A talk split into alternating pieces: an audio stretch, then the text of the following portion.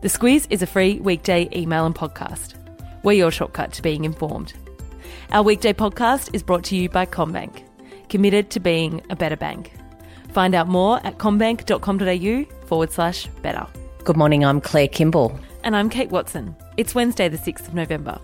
In your squiz today, the US says goodbye to the Paris Agreement. Our Aussie women's soccer team's big pay deal, 40 hours work in four days, and a reason to get running. This is your squiz today.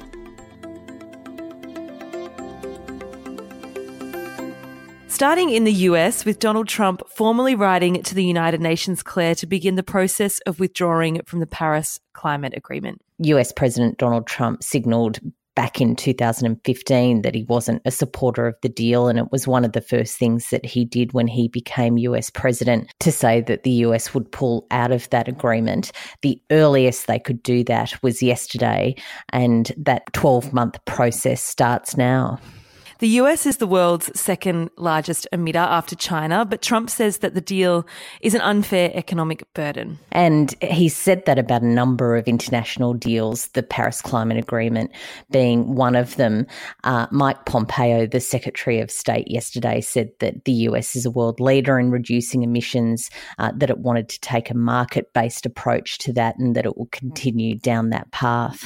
It's interesting that all of this has come as a massive new report was released last night. 11,000 scientists have endorsed a report saying that despite all of that activity, even with the Paris Agreement and other things, that we're heading towards a climate emergency. And if you want to understand climate change without the opinion and the agenda, our squiz shortcuts on the topic will take you through the basics, including the targets of the Paris Climate Agreement.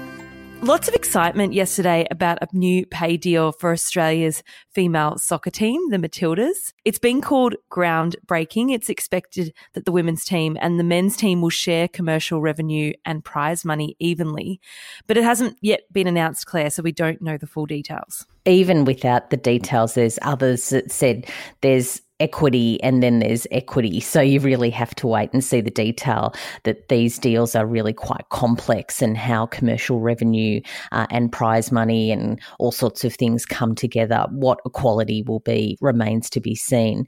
Uh, there's an expectation that that deal could be announced today, but certainly before Saturday when the Matildas take on Chile in a friendly match. In Sydney, that is. And forget the Melbourne Cup if you put your money on interest rates not moving yesterday you would have been a winner. And they remain at that record low level of 0.75%. That doesn't mean that the Reserve Bank isn't concerned about how things are going. It certainly is. Uh, there's issues around how much we're spending and consumer confidence. Uh, we really need to put the foot down on the pedal of that to get the economy revving. Uh, but there's a lot of things that remain to be seen on that equation, particularly how those tax cuts might flow through. So the Reserve Bank has just pulled its punch a little bit. We've been encouraging people to get to the shops, Claire, but this doesn't seem to be working.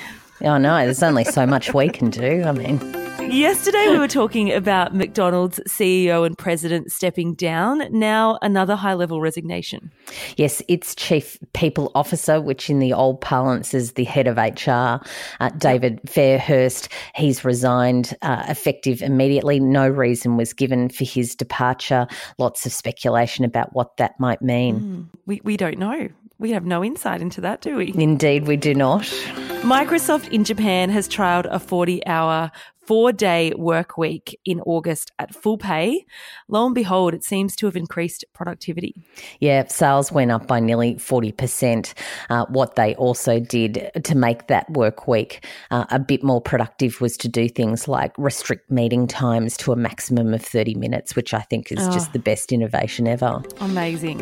Facebook has rebranded, unveiling a new logo. It still says Facebook, but it's in all caps in all caps. So that seems to take a leaf from President Donald Trump's book that when you're in a spot of bother, just go for the all caps. It seems to cut through. It is for their corporate entity. You won't see that on your platform when right. you open that up to get into your Facebook account. And a review of studies on running that cover a sample size of 230,000 people, so not an insignificant amount, has found that running even 50 minutes a week can have very positive health benefits. Yeah, really positive benefits on things like heart health, uh, on cancers, uh, on all sorts of things. And they say it doesn't mean that you have to run a marathon every week. Just getting out and about for that short 50 minutes is enough to have a really positive impact. And good news for those of us who find running not that enjoyable. It doesn't matter how fast you run. Slow, fast. It doesn't. You can just do what I do, which is the Cliff Young shuffle, and it's all good, apparently. there you go, getting that heart rate up. That's all it's about. A message now from our podcast partner at the Squiz CommBank. This week, an exciting Australia First program, the Schools Cyber Security Challenges, launches in New South Wales. The initiative is supported by CommBank and provides high school teachers across Australia with online resources to assist the teaching of cyber security. We sat down with Martha McKean, who leads Commonwealth Bank's Cyber Skills Development Program. Stay listening at the end of the podcast for that interview where she talks about challenges and why she hopes more kids will consider jobs in cyber security.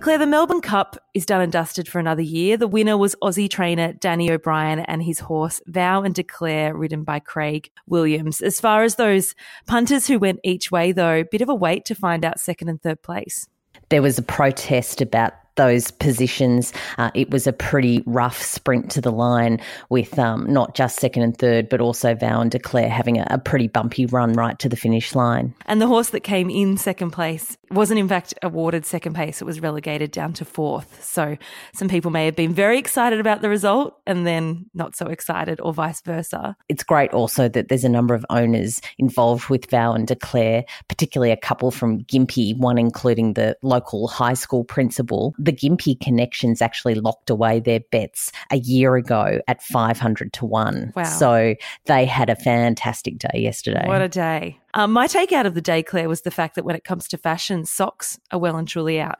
Yeah, if you're a bloke, you don't get to wear socks. Um, sorry about that. And sweaty feet are in, so that's awesome. I don't overthink it.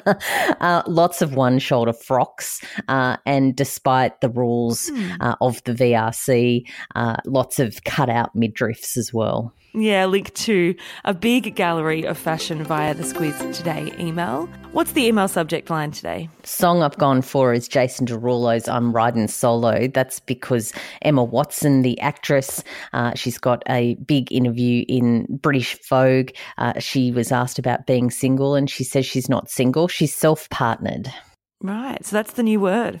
Yeah, kind of harks back to Gwyneth Paltrow's consciously uncoupled. But look, that's yep. Emma says she is. So good for her. Good for her. The really exciting part is that she's doing that interview with British Vogue as part of promotion for her role in the latest adaptation of Little Women.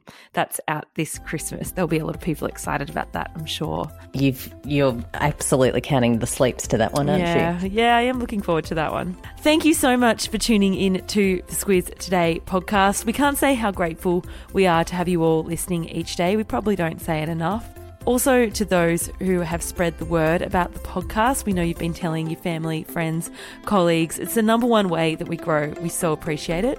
Enjoy your Wednesday, and we'll chat to you tomorrow.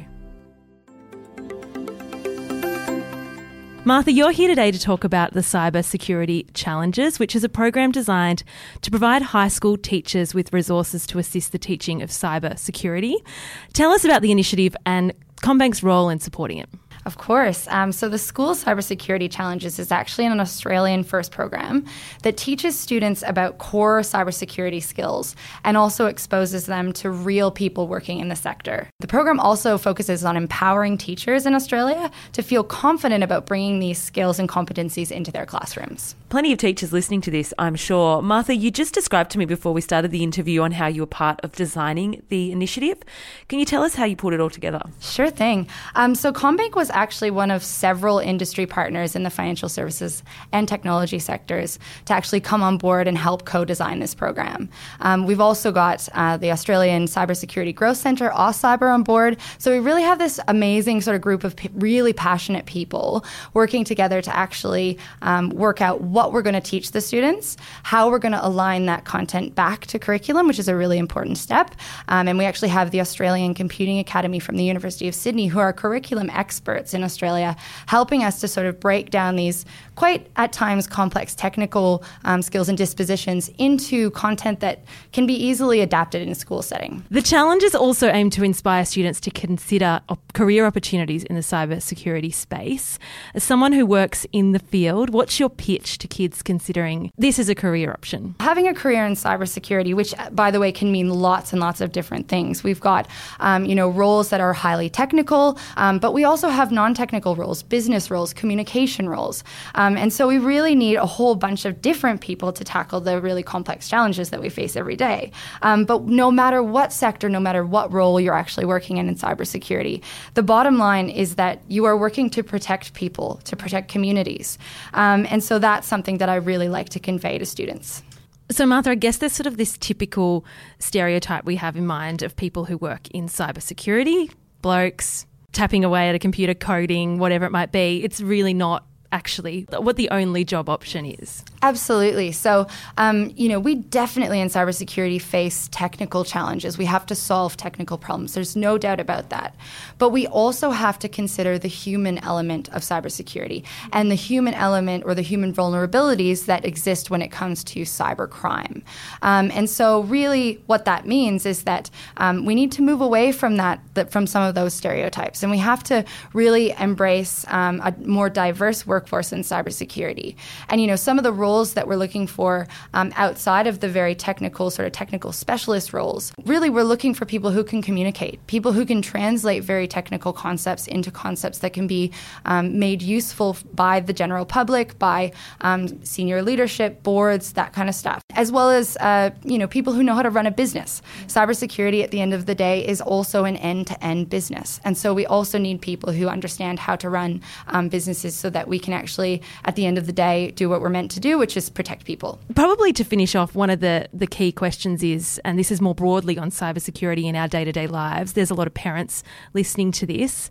What's the number one thing that you would say parents and their kids need to know about their own personal cybersecurity? Yeah, absolutely. So, so for parents in particular, I would definitely encourage you to, you know, be informed um, and be, uh, you know, supportive of programs like the School Cybersecurity Challenges, which ultimately aim to teach your kids um, the skills of the future. Um, in terms of personal security, uh, really it's a mindset thing. So um, we really need to, as our lives become more digital, and they will increasingly become more digital. No avoiding that. No avoiding that. Um, we really need to sort of uh, change some of our mindsets around things. Uh, and, and, and it comes back to that um, human behavior that can be compromised by cyber criminals. I would say the best thing you can, be, you can do is to be informed and really take an interest. Thank you so much, Martha, for joining us. No worries. This interview is presented by our podcast partner at the Squiz, CommBank. This week, our podcast is brought to you by Aware Super. Sometimes it can feel like retirement is a long way off, but whether it's two years or 20 years away, it's important to make sure your super fund is working for you. Aware Super is one of Australia's largest super funds and offers heaps of free tools and tips on its website for Aussies looking to get their super sorted and put a plan in place for their retirement. Read the PDS and TMD at aware.com.au.